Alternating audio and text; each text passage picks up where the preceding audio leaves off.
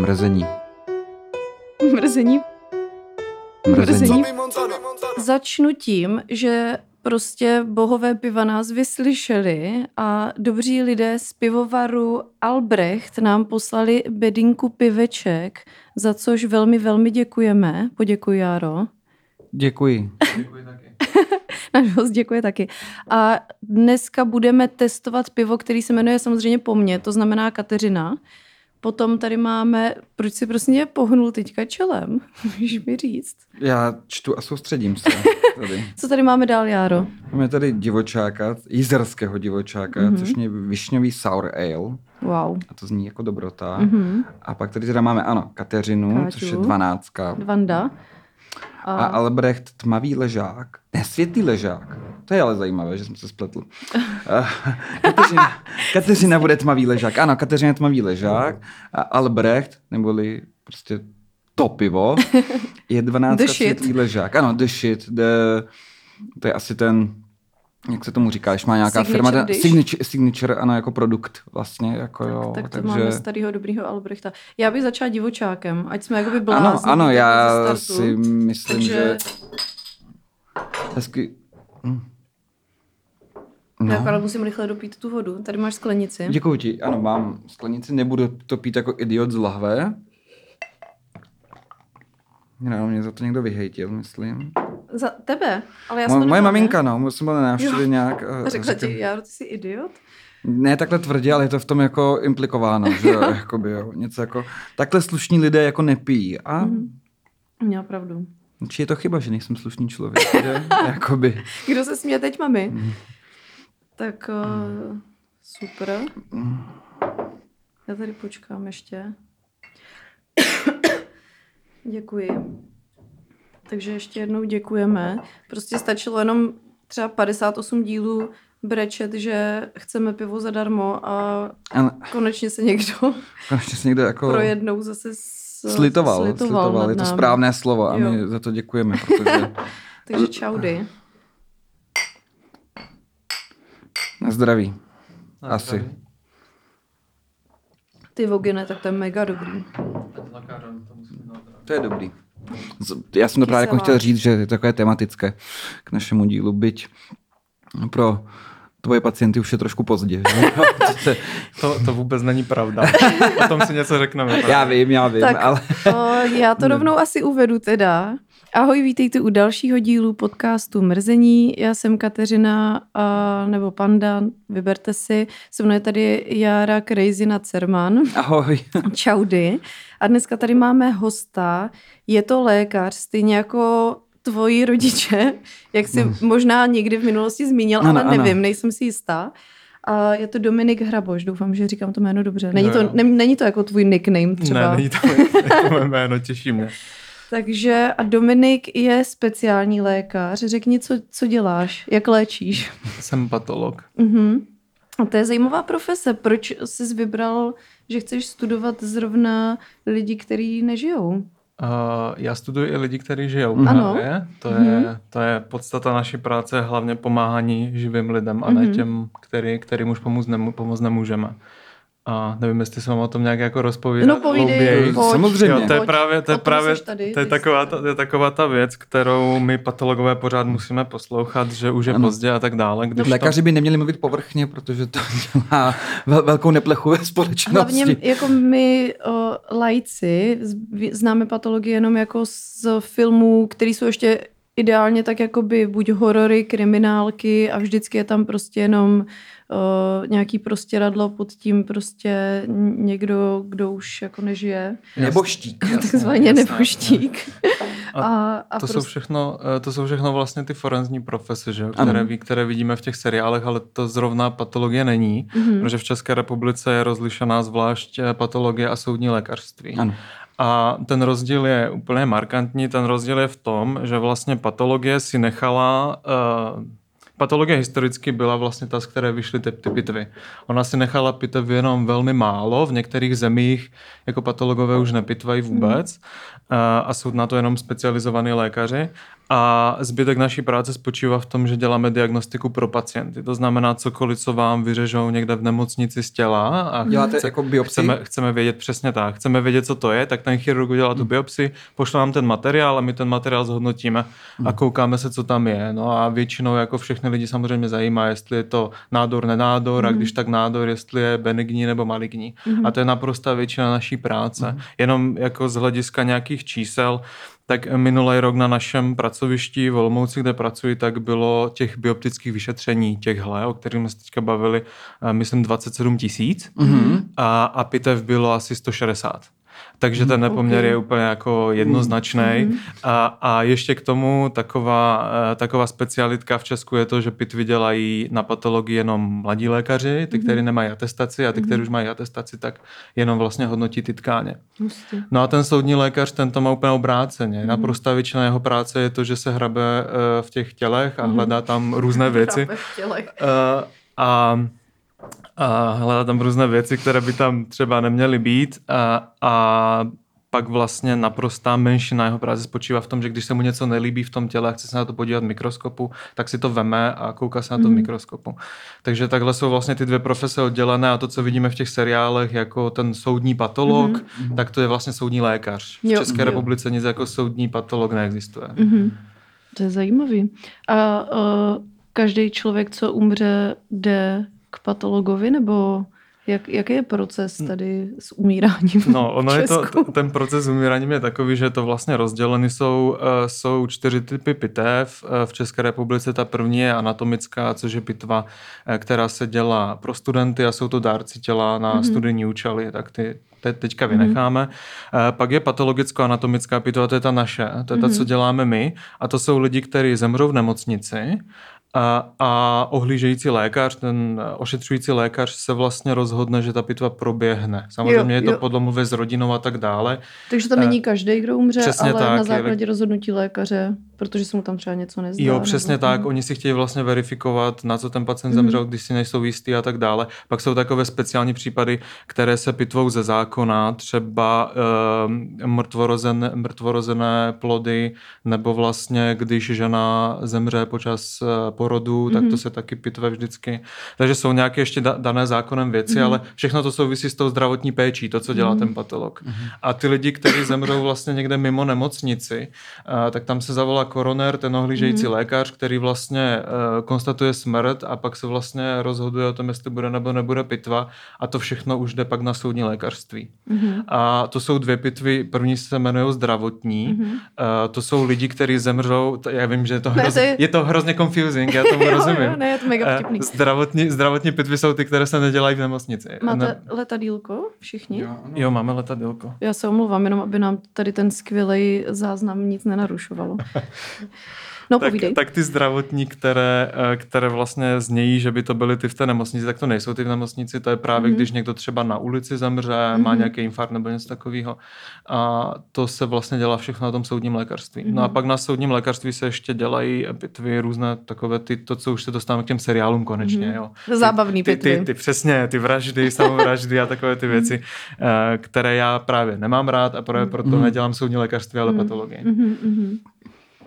Eh, odkud, mě by třeba zajímalo, odkud se nejčastěji berou teda tkáně, když má, říká, že máš těch eh, x tisíc biopsí, tak uh, asi nejčastější budou, jako, jak jako jsi říkal, jestli se lidá nádor. Že jo? Odkud z lidského těla? Odkud z lidského těla, mm-hmm. protože vím, že třeba i našim. Nemyslíš jako třeba z chebu, nebo... ne, ne, ne, ne, ne, ne, ale z jaký části lidského těla, protože vím, že třeba moje babička, když umírala na, uh, měla nějaký uh, na, nádory lymfatických uzlin a do toho, měla, do toho ještě měla Alzheimera, do toho mm. měla nějakou jaterní cirhózu, se to hezky šnělka sešlo v těch posledních týdnech života, Dobrý tak si myslím, že jí dělali biopsii z jater a že jí právě dělali biopsii z lymfatických uzlin uzlin, jestli mm-hmm. se nepletu, jakoby, jo, a mě by zajímalo, že tak to, takových tisíc jakoby x biopsí ročně, tak uh, co je nejčastější? Asi tak. No, ono je to hrozně těžko říct, ale já bych řekl, že asi kůže, mm. protože vlastně všechny znamenka, které se mm. jako odoperují mm. na dermačce nebo na chirurgii, tak, nebo nejenom znamenka, vlastně jakékoliv léze, které se vám třeba jenom esteticky nelíbí, tak všechno to musí jít na patologii. Mm. Musí se to zhodnotit, jestli tam něco je. A toho jsou fakt jako mraky, že jo. Uh, kožní nádory třeba, tak to jsou nejčastější nádory. A když se vlastně hodnotí, hodnotí počty nádorů, které nádory jsou nejčastější u mužů, žen a tak dále v té epidemiologii, tak ty se tam ani nezapočítávají, protože jich je násobně víc než všech Jasně. ostatních, které Je to jako jsou... úplně off the charts, jo, to, přesně, to jako, nemá smysl. Jako, že, takže trenduje prostě rakovina kůže? Jo, jo, to jo. jsou jakoby nádory kůže, jsou, jsou nejčastější nádory vůbec. A vlastně takže, ve všech možných podobách, či jako znamínek, se, jako full blown. SPF, asi nějaký... že chraňte se jo, před jasně, chraňte se před sluníčkem, to, eh, protože vlastně ne, na, ne, to je... na, naprosta většina těch nádorů, které jsou na kůži, tak vlastně mají nějakou, nějaký, nějakou spojitost s UV zářením, to, je jakoby, to, jsou, to jsou dokázané fakta, to nejsou hoaxy. No, takže tak. no, uh, teď mě zajímá, já se budu prostě dneska hodně ptát. Uh, mě zajímá, jak se člověk naučí, jako ono to platí asi pro všechny lékaře, ale jako, nebo jak ty vnímáš smrt? Uh, a ta, jakoby jak, jak se si naučil jako akceptovat jako přirozenou součást života? Nebo seš prostě v popření? Nebo kde seš na škále? Lidi neumírají. Lidi nějak jako... V popření nejsem, ale já bych možná řekl, že paradoxně to mají těžší ty lékaři na těch odděleních mm. než my. Jo, jo. Protože my už máme jenom, nechci říct jenom, ale v úvozovkách jenom ty těla, mm. kde my vlastně už nevidíme ten proces toho umírání. Mm. My, si, my si o tom přečteme z té zprávy umrtní, mm. kterou dostaneme dostaneme a tak, ale my už vlastně jenom pracujeme s tím tělem uh, jako s nějakou biologickou entitou, kde se snažíme přijít na ten jo, problém, jo. proč ten člověk zemřel. Ale my vlastně jako si vůbec nemáme jak vybudovat ten vztah jako k tomu mm-hmm. pacientovi nějaký, jako, nějaký hlubší. Takže v tomhle případě ono se to zdá, že ta patologie by byla taková jako na ty nervy jako nejvíc a mm. taková nejsmutnější, ale já si myslím, že podstatně náročnější je, když vám třeba někdo umře na operačním stole, mm. nebo když... Na jipce. Přesně tak, na, ty, ty lidi, kteří umírají třeba na jipce, nebo ty mhm. onkologické pacienti, nebo na těch internách, že jak tam umírají ty starý lidi prostě mm. s, s několika nemocema. Tak a, s tím se já nepotkávám a jsem za to vlastně trochu rád, protože, protože uh, nevím, jestli bych to jako dokázal. No, mm-hmm. já, já to, to, za to hlavně obdivuji ty klinické, uh, klinické kolegy, kteří tohle zvládají. Mm-hmm. No. Mhm. A pamatuješ si svoji první pitvu? Jo, pamatuju si svoji první pitvu. První byla ta anatomická, což je, což je taková docela nepříjemná záležitost. Anatomická pitva, to se už dělá na prvním ročníku na medicíně. Mm-hmm. A tam vlastně jsou těla, které jsou ponořená, to jsou ty dárci, které se darují na ty výukové účely, které se vlastně darují a tam se ty těla namočí zhruba na půl roku do nějakých chemikálí, do formaldehydu a tak dále. Takže oni jsou ty těla pak taková, taková zežloutla a vlastně už je to, je to takový je to spíš jako preparát mm-hmm. než, eh, než tělo. Já, já nechci, aby to vyznělo jak necitlivé. Ne, ne, ne, já ale, to ale... jako naprosto chápu. Já se spíš tak jako, Jasně. já mám hrozně bujnou představivost, takže já si jako nikdy jsem to neviděla, ale mm. už, už teď si to jako představuju a jako jsem zhrozená. Aha, pak teda, když... I když mi to přijde samozřejmě jako, že je hrozně důležitý jo, dárcovství orgánů. To není to... jako by k diskuzi, jo? No jasně, no tak jsou, jsou třeba lidi, kteří mají jako jiný názor, tak já jenom mají jako... jiný názor na to, že by se neměli dělat pitvy na medicínu. Ne, jako na dárcovství orgánů a tak, tak každý nechce... Mormoni třeba, no. jo, jo. Ne, tak jenom jakoby jsem chtěla dát tady to moje stanovisko. No jasně, jasně. A pak, pak teda ta první pitva toho zemřelo v nemocnici, tak to bylo už ve třetím ročníku mm-hmm. na patologii, tak tam nás vždycky uh, vlastně provádí ten lékař tou mm-hmm. pitvou. A první moje pitva, kterou už jsem dělal já jako lékař, Uh, tak musím říct, že si to úplně první ani nevybavuji, mm-hmm. protože já jich mám teďka za sebou možná, uh, možná nějakých 160, 170, mm-hmm. což to už je jako je dost. Číslo. A um, jako tu konkrétně tu první mm. si nevybavuji. Samozřejmě mm. jsou pak nějaké, které vám zůstanou v hlavě. Mm. Ty nejcitlivější a takové nejtěžší jsou samozřejmě uh, děti, které mm. třeba zemřou v nemocnici, tak to se, to se dělá taky u nás, takže mm. to, jsou, to jsou těžké pitvy na psychiku. Uh, ale jakoby musím se přiznat, že to úplně první, tak nema, neměl jsem mm-hmm. nějaký jako speciální zážitek, který bych si pamatoval. Já jsem si právě říkala, jestli první pitva je ta, kdy prostě člověk má ty emoce z toho jako nejvíc, že máš stres, nebo já nevím, protože přece jenom jako je to první. A ta emoce, která tam byla, asi nejspíš byla právě z toho, jestli ji udělám technicky správně. Mm-hmm. Což je jakoby samozřejmě dobře, že tam byl někdo se mnou, mm-hmm. kdo se koukal na to, jak to dělám a samozřejmě mi zaučoval eh, v rámci toho, že jsem ještě neměl eh, atestaci ani kmen. Takže to samozřejmě člověk je trošku jako vystrašený mm-hmm. z té techniky. Mm-hmm a, ale, ale nevybavuji si nějaké, jako nějaký silný emoční zážitek zrovna z první pitvy. No. Protože já už jsem se s těma mrtvýma tělama potkal předtím mm-hmm. na, na té medicíně, takže už to nebyl takový ten prvotní velký šok. Ale je to asi ne šok, když člověk má nějaký prvot. Jako jasně, když na medicínu, tak asi jako počítáš s tím, že jako pár mrtvých lidí uvidíš, ale tak pořád uh, si myslím, že jak nejsme na to jakoby zvyklí z nějaký každodennosti, pokud teda nevím, nevím nežiješ Já si pamatuju, že moje první reakce byla wow. moje první reakce byla úplně jako tyjo. Tak, ty, ty, ty, ty teda byl... No, ne, můj, můj táta je na Jipce, mm-hmm. vrchní lékař a ten mi jako, já jsem jako k němu chodil, vždycky, když máma mě nemohla nějak po školce vyzvednout, mě vyzvedli rychle von, šel jsem k němu do práce a tam jako na Jipce, tam lidi ne běžně, samozřejmě to vůbec nejde, ale tam občas někdo jako umře. Většinou starý lidi, většinou jo. Eh, velmi starý a to jako člověk buď to vidí, anebo tam prostě potom měli jako mrtvý těla, což mi táta ukázal, že mi třeba bylo 6, pak když mi třeba bylo 12, pak dospělosti, jako že to tam je.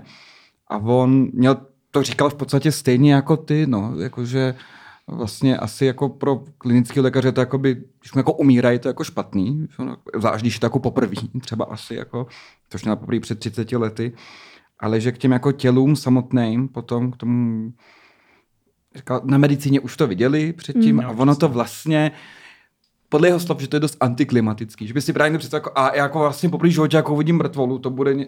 a ono to, ono to tak jako není, no, oni jako, No jasně, ono je spíš psychicky náročný fakt jako ta, ta část předtím, když se snaží na té jípce ano, ano. jako toho člověka zachránit. No on říkal, že nějak, jakoby, jak se dělají ty potom ty tkáně, ty jednotlivý řezy třeba něčeho, jak se potom dává pod sklíčku, takže to bylo náročný, protože měli nějak zmrzlý a tavilo se jim to pod těma sklíčkama rychle, třeba při 40 lety, tak to se právě báli, aby to jako nějak neskazili, no, ale jinak se to prej tak nějak dělá, no.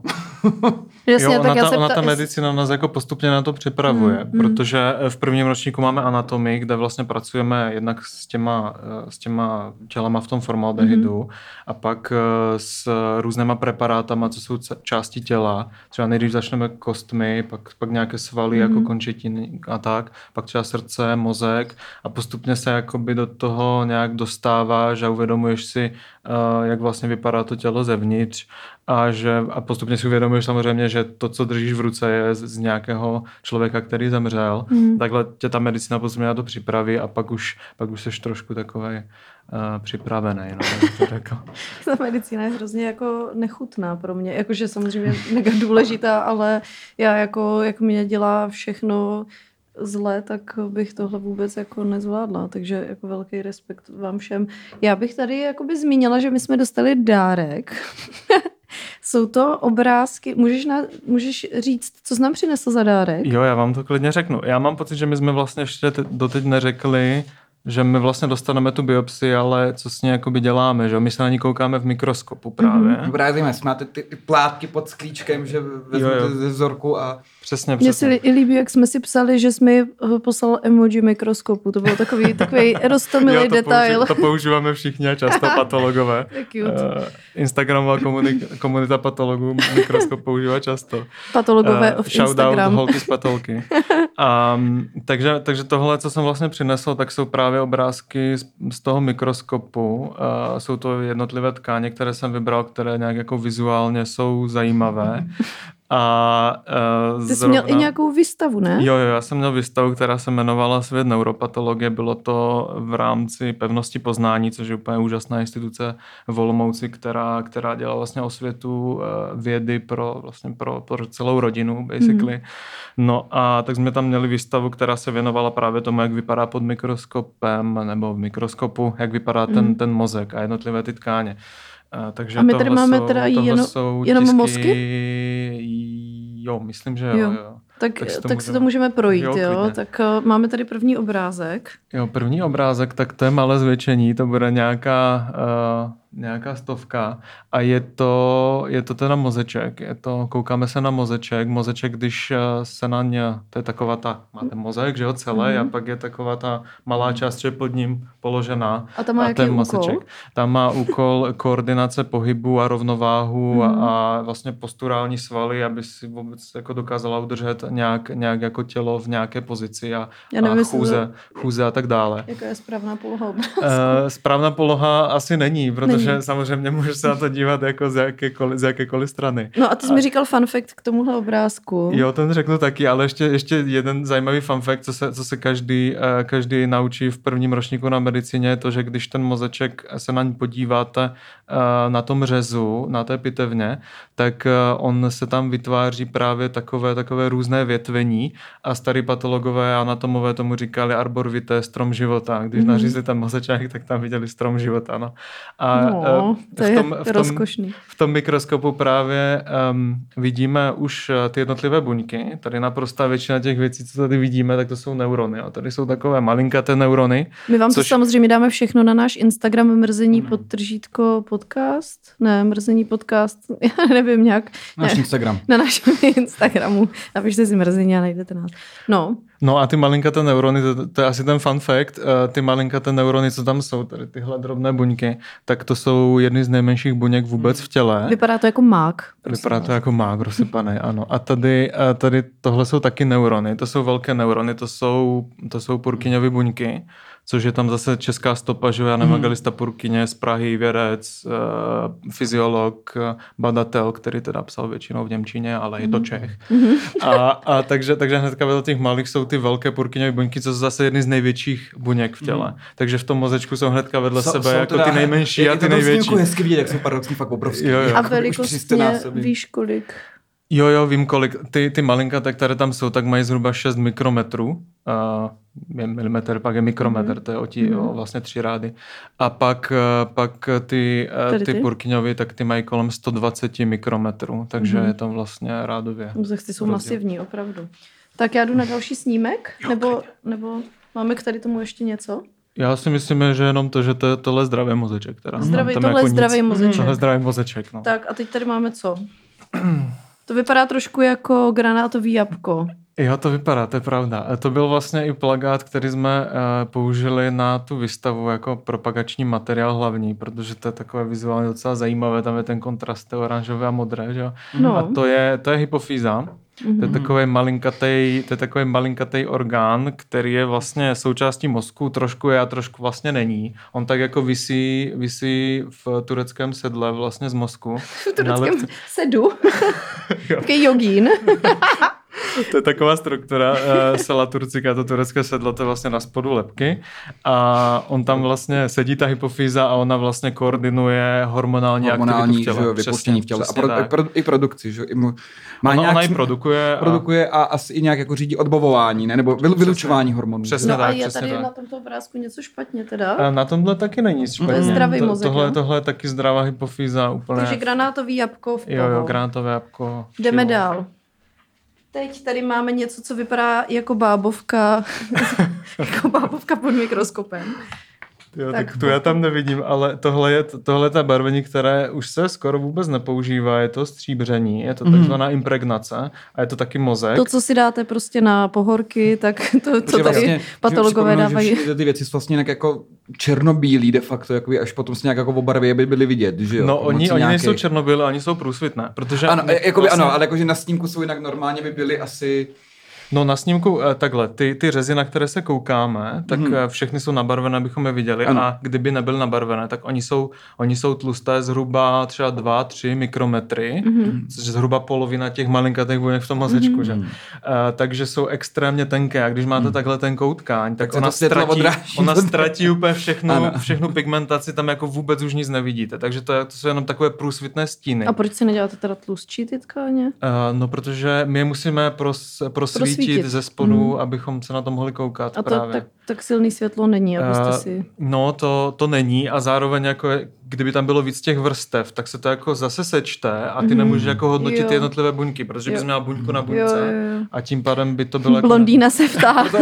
Proto i v humanitních vědách se tomu říkáš, máš ty vzorky z něčeho průřezy, třeba demografii, že to Jo. musíš, nesmíš to mít moc velký, protože pak už to zkresluje, když to máš moc malý, tak vidíš prd vlastně v demografii. Přesně tak. Tak no, tam se za vás, jo, za vás prostě lidi, co nevíte stejně jako já. Tak teď k té bábovce, to je mozek. No a tu jsme museli taky teda nabarvit, abychom Mhm. tam něco viděli. Je to, je to mozek, je to kůra, je to teda frontální kortex, to je to, Mhm. to jako největší prefrontální si frontální říkám, v kortex. úzovkách to nejdůležitější se často říká, jakoby Jo, jako to, co dělá člověka osobnosti. člověkem. Ano, smyslu- takový ty...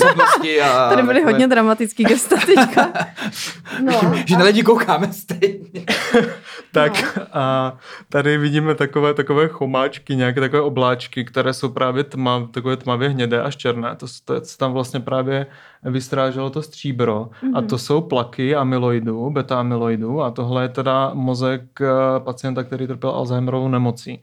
A amyloidové plaky jsou vlastně toxické, toxické nahromadění nějakých proteinů, které tam jsou a ty vlastně způsobují ty symptomy té nemoci.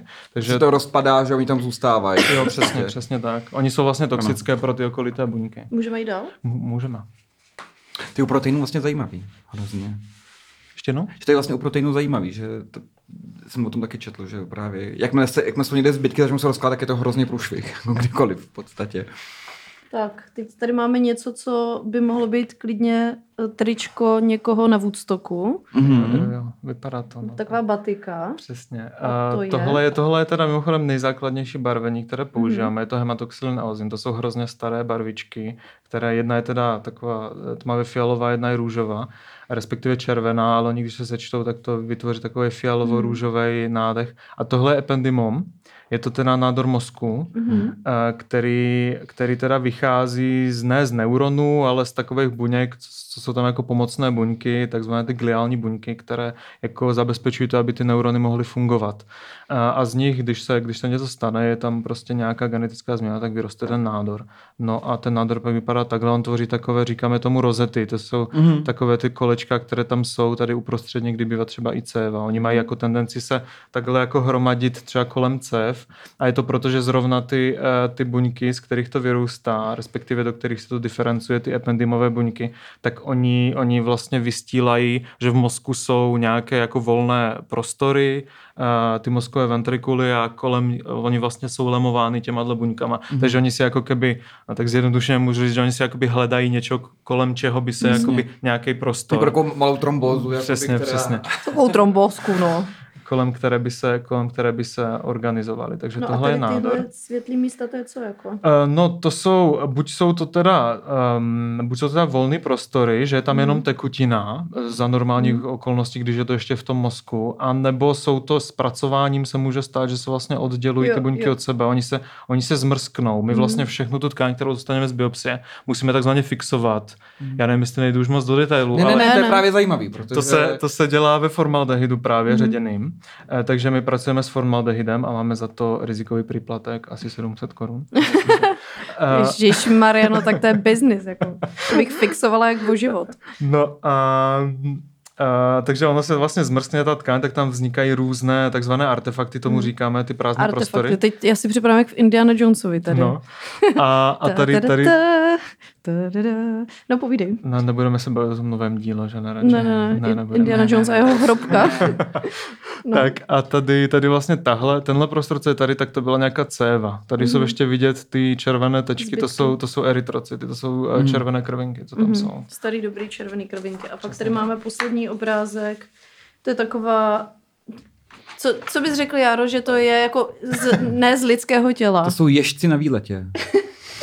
To, to je takový Jo. To je je, Jo, ježčí jo. rodina na výletě. s- to je taková rostomilá sušenka. No, tak Jo. na co se díváme Nebo bobky. teď? Takže, takže tyhle cookies, na které se koukáme, to jsou taky neurony. A to jsou neurony, které oni sami o sobě mají nějakou pigmentaci. Oni mají v sobě melanin, což je zajímavé. Melanin je v kůži, ale pak jsou i některé místa v mozku, kde ten melanin je jako vedlejší produkt. A mm, Oni jsou vlastně sami o sobě hnědé, ale tady v tomhle případě jsme použili jednu metodu, která se nazývá imunohistochemie, což je eh, shoutout to imunohistochemie. Podle mě to je úplně jako nejlepší metoda ever, která je hrozně jako podceňovaná. Podle mě by se o ní mělo ří, říkat úplně furt, protože to je metoda, bez které bychom se jako nepohli vůbec. A je to mm. metoda, kterou my si můžeme vlastně v těch buňkách a v těch tkáních zvýraznit uh, tou takovou tou oranžově hnědou barvou, tady co je všude kolem, tak si s ním můžeme zvýraznit uh, specifické proteiny. My si vlastně hmm. navážeme takový protilátkový komplex na speciální protein a pak tomu dáme nějaký substrát a vznikne to hnedé zbarvení. A když teda to hnědé zbarvení tam je, to znamená, že tam protein tam je. Mm-hmm. A tohle nám pomáhá k diagnostice nádoru a nejenom nádoru, protože některé nemoci nějaké proteiny v sobě mají ty buňky mm-hmm. a v některých nemocích ty proteiny v sobě ty buňky nemají. A to nám pomáhá právě Rozlišit. diferencovat, diferencovat jednotlivé typy nádorů a jiných onemocnění a tak. No a tady se koukáme ty ježci, tak to jsou teda neurony um, substancia nigra, což je vlastně oblast mozku, která nigra. je no to je, to je... Jsme na hraně, nebo? Cancel culture tady, ano. A, a to je vlastně oblast, která je nejvíc postižená u lidí, lidí právě s Parkinsonovou nemocí. Mm.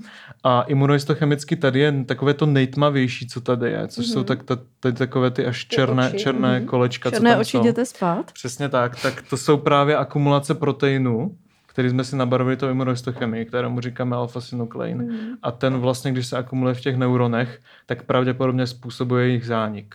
Ale my jako ještě nejsme tam, aby jsme řekli, že je to tak. Mm-hmm. My jenom víme, že když si vezmeme mozek od Parkinsonika, tak on tam ten protein je. Mm-hmm. Ale ta cesta k tomu, že tenhle protein Přesný je toxický, mechanismus toho, jak tomu tak dochází, to jsme k tomu ještě jakoby jistý, hodně, že? hodně daleko. To mi právě říkal mámin manžel, uh, on je neurolog, teda a ten právě říkal, že takhle mno, mnoho věcí, které vlastně jsou a on to měl nějak hrozně hezky vysvětlit, já už to jako nevím, který jako, víme, že to je v té medicíně zimí, víme, že to tak je, víme, že se tak vždycky děje a dokonce i ten nějaký smysl toho, proč to tak je a ten přesný mechanismus, jak k tomu dochází ten proces, je trošku jakoby eh. No a dokonce jakoby... my dokážeme ty nemoci i léčit, i když nevíme, jak jako ano, vznikají, ano. což je úplně, což je úplně jako neuvěřitelný. A jakože třeba, když si vezmeme jenom takové nemoci jako jako diabetes mellitus prvního typu, jako cukrovka hmm. prvního typu, tak tam taky jako ten přesný postup jako do detailu ještě není popsaný, že ale léčíme úplně běžně náhradou inzulinu. Jasně. Takže to jsou jako by úplně fascinující věci, že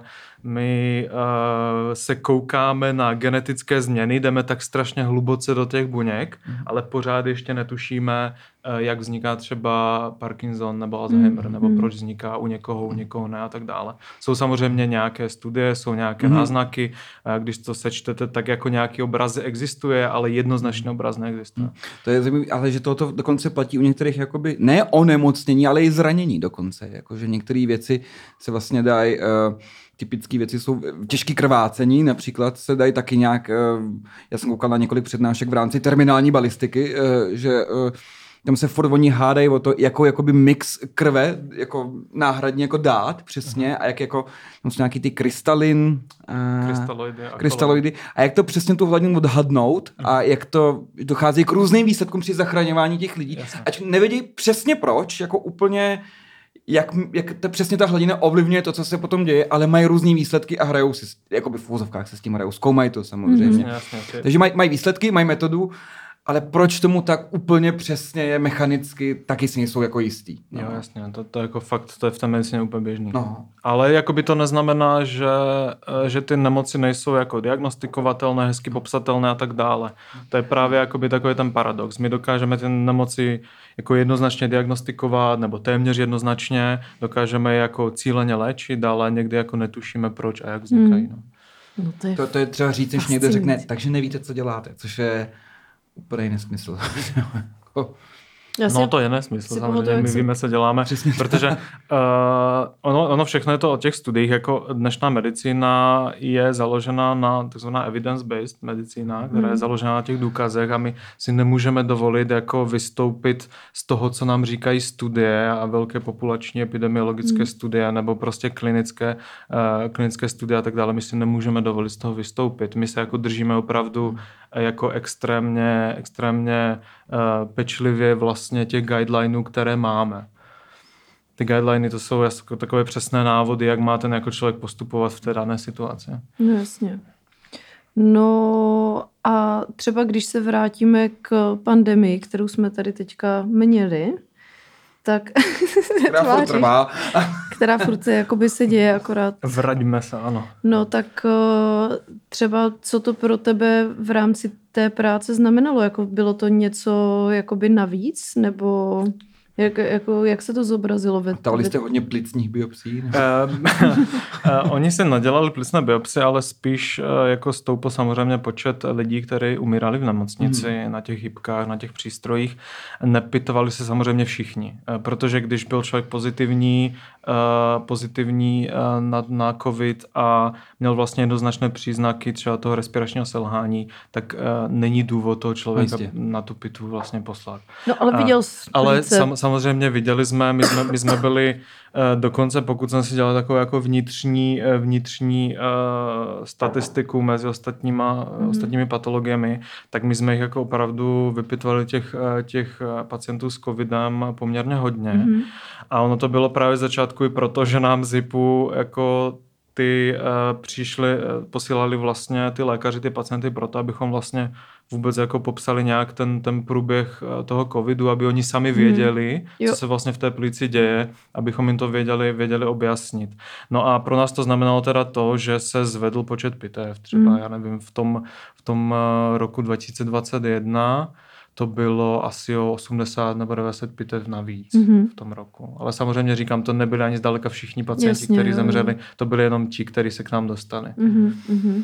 Třeba eh, když měli ještě nějaké jiné komplikace, nejenom ten, mm. ten covid jako takový, ale bylo tam i něco jiného, co si chtěl ten klinik nebo ta rodina ověřit, eh, co se tam dělo v tom těle. A rodina tak, si může zažádat jakoby o... Um, Jakoby rodina jako taková ne, ale ona se domluví s tím lékařem a ten jo. lékař pak jako nařídí, nařídí mm-hmm. tu pitvu. No. Takže když... Samozřejmě rodina může, může komunikovat s tím lékařem, že tu pitvu nechce, pokud ji nechce. A pokud to není vysloveně jako zákonem daná mm. věc u některých třeba infekčních onemocnění a tak dále, tak, eh, tak ten lékař jako vyhoví té, té mm. rodině a ta pitva neproběhne. Jo, jo, jo. Který jako infekční choroby by třeba spadaly po ten zákonný rámec? Je to něco, co tady vlastně třeba běžně nemáme a co by vzbudilo takový právě zájem o to, něco jako třeba horečka Marburg, nebo se tady objevila nebo něco uh, Já teda nemám v hlavě jako celý seznam věcí, které se, které se, musí, které se musí pitvat, ale určitě tam patří priony, což jsou, mm-hmm. což jsou moje oblíbené, oblíbené prionové uh, onemocnění. Ne, ne, uh, kanibalů velmi. jo, jo, tak, uh, Můžete zasvětit nás lidi, kteří vůbec nevíme, o co jde? Priony tak, jsou dokonce námětem několika hororů díky tomu právě. Scénáři se trošku urvou z řetězu. No, priony jsou, priony jsou vlastně infekční proteiny. Priony jsou zajímavé. Mm. Oni vlastně nemají, třeba virus má nukleovou kyselinu, má nějakou svoji jako kysel, nukleovou kyselinu, kterou se vlastně replikuje nějak dál v, té, v těch buňkách toho hostitele, ale priony jsou opravdu jenom proteiny, které mají trošku změněnou tu strukturu mm. geometrickou, mají takzvanou tu konformaci, mají změněnou a oni, když se nějaký tenhle změněný ten prion dostane do kontaktu se zdravým prionem, mm. tak ono, on začne změnit vlastně řetězově všechny ty ostatní priony mm. na tu jeho konformaci. A tím pádem ono se většinou děje pak to, že ta konformace je stabilnější v tom mozku a nedá, to jsem ještě neřekl, vlastně, že prionozy hlavně ta, uh, jsou onemocnění mozku, hmm. uh, tak uh, oni jsou pak jakoby stabilnější v tom mozku, uh, hůře se odbourávají, to tělo se s nimi neví poradit, hmm. uh, zase jsou toxické pro ty neurony, ty neurony umírají a tím pádem vlastně člověk, člověk zemře na nějaké těžké postižení mozku. A ty prionózy jsou extrémně vzácné. Mm-hmm. Je referenční pracoviště na, na prionové onemocnění, které je tady v Praze. A vlastně, když je podezření na prionové onemocnění, tak ten člověk se musí pitvat tady na tom referenčním pracovišti. Mm-hmm. A ty, jakože priony jsou hrozně zajímavé, tam je i třeba slovenská stopa, jako jeden z lidí, který popsal Eh, popsal mm, a v rámci toho, v rámci těch lidí, kteří za dostali Nobelovu cenu, tak tam byl taky, tak byl vlastně, eh, to byl eh, potomek přistěhovalců ze Slovenska, Gajdušek se jmenoval, takže mm, je tam je trošku nějaká, nějaká slovenská stopa v těch prionech.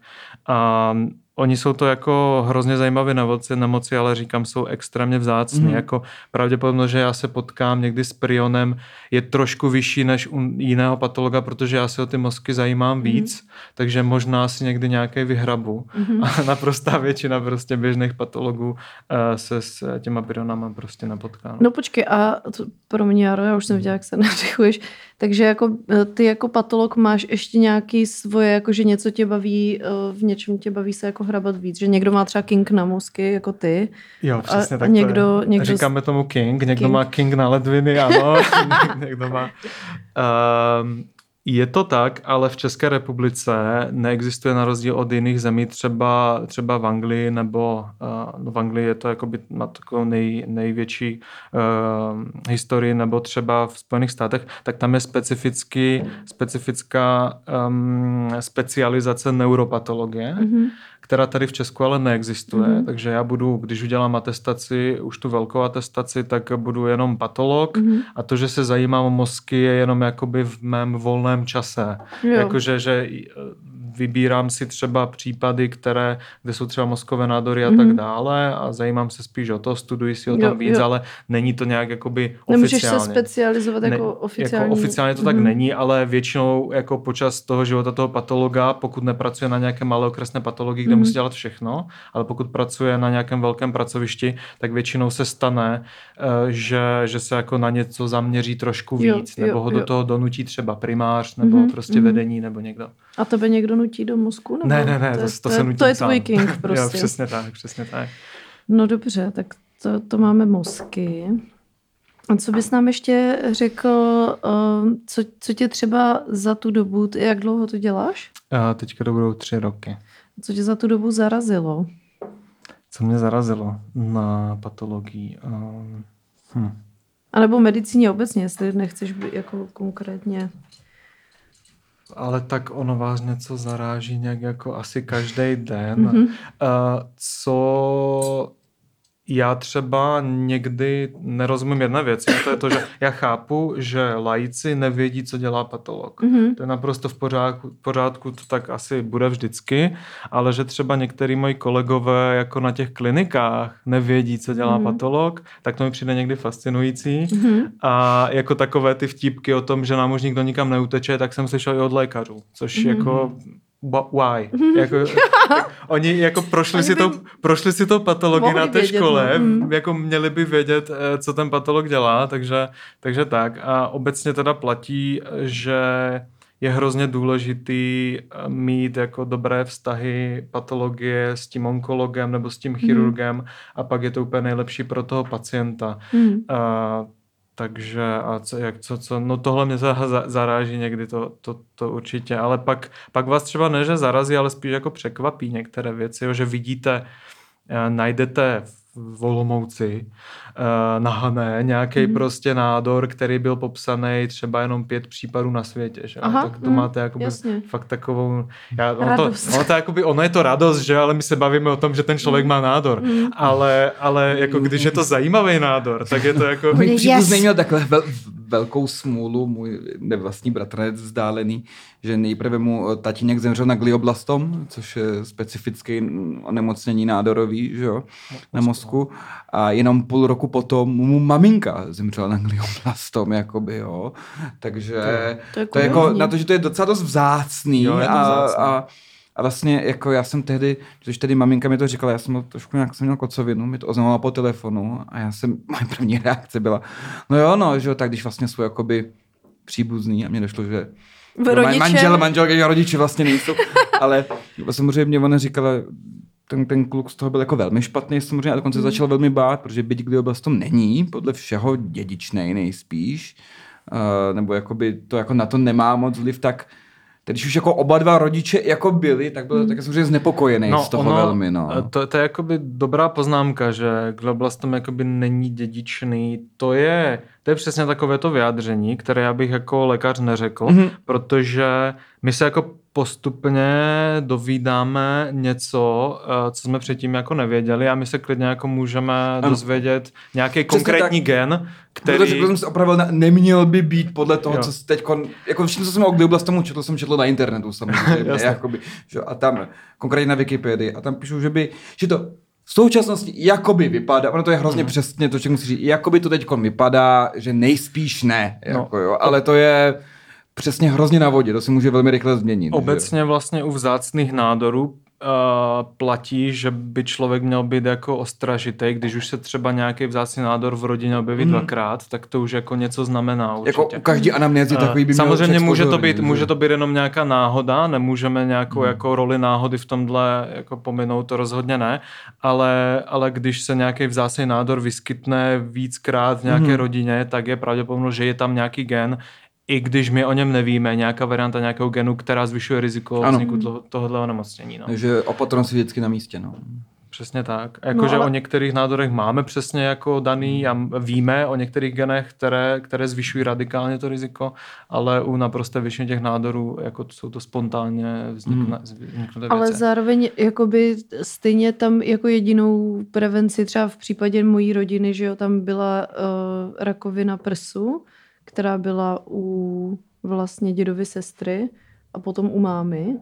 Ale jako moje já jedinou prevenci, kterou můžu dělat, tak je jako kontrolovat si prsa, že jo? Tam ne, nemůžu dělat nic jakoby navíc. No, ale to je skvělé. To, je, to, je, to je právě to je velmi důležité tohle dělat, protože obecně u maligních nádorů platí, že čím dřív se na to mhm. přijde, mm, tak tím je to samozřejmě jasný. lepší. No takže... díky tomu to ta máma odhalila, protože vlastně ta příbuzná to takhle měla a řekla jí, hele, začni chodit na mamograf dřív, než je ten, ta hranice u nás, Přesně. která stejně vlastně docela vysoko, protože vím, že to procento rakoviny prsu u žen je dost uh, vysoký. Tam byla tragická smrt Lucie Bytelové. Ne, ne, ale ta neměla prsu, ale... Ta měla děložního čípku, no. a ta nebyla 9 let u gynekologa. No jasně, no. Což je to proto jako se velmi... chodí na preventivní... Jasně. Proto tomu někteří lidi moc nevěřili, jako, mm. že to je tak špatný, dokonce ani třeba moje maminka by říkala jako, to je, to je divný, že by jako do takovýhle míry, že to jako mm. je vlastně smrtelný někdy jako na čípku, tady jako vlastně až třeba měla nějak kategorizovaný, hmm. byl ten karcinom, že jo, moje mamka to dělala a říkala, je jako, to je trošku bizár. A pak, hmm. jako, a pak to se dělá proč vlastně. No, Když to jako devět let nikdo nekontroluje, tak to hmm. jo. No, jasný, říkal, to jasný. pak jo. No. A zrovna u toho prsu, ale my máme i nějaké geny, o kterých víme, že hmm. zvyšují to riziko tam BRCA1, BRCA2, hmm. takže tam ještě ta opatrnost je v tom, že když se to objeví v té rodině, tak uh, gynekolog by měl jako doporučit uh, vyšetřit, nebo onkolog mm-hmm. by měl doporučit vyšetřit vlastně tu rodinu, ty příbuzny mm-hmm. pak uh, na, na ten gen, na, na to na tu mutaci, no, protože u zrovna u toho prsu víme, že jsou nějaké geny, které radikálně zvyšují to riziko. Ale tak jako jediný co, tak já zjistím, že ten gen mám a, a co jako. A... Tak pak se dělají třeba preventivní odstranění prsu. Jo, to bych preferovala jako by nedělat zrovna. um, To samozřejmě závisí od každé té mm. ženy, že jo? Tak mm. uh, Angelina Jolie třeba to podstoupila, že jo, přesně, jo. ona měla jednu z těch mutací, uh, tak uh, to pak jako závisí na, na každé té ženě, jak se, jak se, jak se rozhodne, no. A i v seriálu Netflixovým Bold Type si to jedna hrdinka nechá preventivně odstranit, takže tohle, tohle teda lze. No a dál tam jakoby máme co teda, takže máme ty rakoviny, to, to je to, to, co tě baví. A co ještě takhle ve své, ve své specializaci jako... No tak eh, třeba... Vyhledává. tak jako já nic... Já který nic... nemoci máš ještě rád? Jo, který nemoci mám ještě rád? Uh... Nebo mutace, nebo... Já mám rád tuberkulózu, mm-hmm. ale to je v České republice poměrně málo, takže mm-hmm. si nějak nepotkáváme, ale tuberkulóza v mikroskopu vypadá hrozně zajímavě. Vypadá, aby... vypadá tak struhadlo jo, a ona, ona vlastně vytváří vytváří vlastně takové histologicky takové velmi zajímavé struktury, takže, takže jako tuberkulóza je zajímavá tím, jak probíhá, tím, jak je s námi hrozně dlouho, už jako e, s lidma a jak pořád se jako dokáže přizpuzovat, jak pořád jako nabírá rezistenci na ty léky a tak dále. Jako tuberkulóza je extrémně zajímavá nemoc. Hmm. A na tuberkulóze je zajímavé i to, že ona jako v, v určitých časech historie vlastně docela zásadním způsobem prostě ovlivňovala to, jakým způsobem uh, vlastně č, lidi fungovali. A to obecně platí o infekčních nemocích, hmm. že, se jako mění třeba chování lidí a tak dále. No a na tuberkulóze ještě zajímavé to, že my tady žijeme v takovém, takovém ostrůvku po, pokoje, tady je prostě, tady je klid, tady jako nic se neděje, tady je 440 uh, lidí ročně s tuberkulózou, což, vlastně. což je jako basically nic, ale pak když se podíváme třeba třeba Bangladeš, Indie, Pakistan, hmm. Čína, nebo třeba i Rusko, tak tam jsou jako ty počty jakoby v sta tisících. A je to tím, to... že jsou to jako hodně overpopulated státy, nebo i když Rusko je... Ono, na tuberkulóze je smutné i to, že ono je to jako hrozně nemoc, která souvisí, ta vylečitelnost její souvisí s nějakým socioekonomickým standardem uh-huh. v dané Dokonce dané před, to vždycky říkala mamka, že před 100 lety prostě to lidi ve vyspělých zemích to docela dost dobře mohli přežít, že měli jako protože ta umrtnost třeba byla v úzovkách jenom, dejme tomu 20-30%, protože oni někam dali třeba do lázní, ty lidi byli trošku bohatší a když chytli tuberkulózu, tak se moc nepředřeli v životě, chodili do lázní každý rok, odpočívali a mohli žít jako ještě dost dlouho. Ale pokud si byl třeba sedlák a si tuberkulózu, každý den si musel na pole, to bylo jako v prdeli. No a to je, to je věc, no. která jakoby už s tebou zůstane, nebo to vylečíš? A... Uh, ta tuberkulóza, uh, jako teďka už jsou léky, které jako mm. úplně vyléčí, ale naprostá většina lidí, která se s ní třeba potká, tak i ten imunitní systém sám se s tím jako dokáže vypořádat. Pokud mm. máš zdravý imunitní systém, nějaký normální životní styl a tak dále, tak jako tu tuberkulózu potlačíš. A třeba, mm. v, to, třeba v tobě může zůstat je, jako několik, třeba jednotek nebo desítek mm. těch, těch mykobakterií. To je trošku jak borelioza, ne? No, no, no. To taky může roky Přesně, bej. tam může taky roky. A na to, jak jsi říkal, to je hrozně zajímavé třeba za první republiky, že tak tady se stavěly právě ty sanatoria ano, a ty oddělení, oddělení infekční medicíny, kde byly většinou jako celé pavilony, které byly jenom, jenom na léčbu té tuberkulózy a opravdu, když se tohle začalo dělat, tak, tak ta úmrtnost začala klesat, protože to je hrozně důležité, aby se to nešířilo dál a aby ten člověk měl nějaký třeba dobrou výživu. Mm-hmm. Takže ta tuberkulóza způsobuje i jakoby chradnu, chradnutí toho organismu, nějakou kachexi, hubnutí hmm. a tak dále, takže to je taky důležité. Ale samozřejmě uh, antituberkulotika, což jsou jako nějaké, nějaké specifické antibiotika, tak to je nejdůležitější ta léčba. No. Ale už jsou teda kmeny té tuberkulózy, které, které jsou rezistentní na všechny ty léky, hmm. které máme. Takže, takže ryb. Takže ryb, no. No, to měla Betty McDonaldová, myslím, že o tom napsala jednu knížku. Já teda tuhle autorku úplně miluju, takže doporučuji všem. A ta dokázala vtipně popsat i vlastní tuberkulózu a jak byla v tom sanatoriu a jak tam byly ty přísné sestry a ležely tam v zimě na pokojích. Ale docela mi to dalo smysl jednou, když jsem byla, měla jsem šílený kašel a měla jsem ho asi tři týdny, měli podezření, že to je asi černý kašel, prostě bylo to fakt hrozný a nic mi nezabíralo a tehdy můj kluk řekl, že pojedem na chatu, tak já jsem si říkala, tak ten se zbláznil, že jo, teď já, jako mě boleli takový, to je takový to, jak kašlete non-stop, že ani nespíte, bolí vás záda, bolí vás břicho, ty svaly, ty, ty svaly jsou úplně, mě, mě nezabíral kodein, mě nezabíralo nic, to už mě doktorka pak říkala, měla jsem antibiotika, říkala, tak já vám asi napíšu nějaký antidepresiva, něco jako utlumujícího.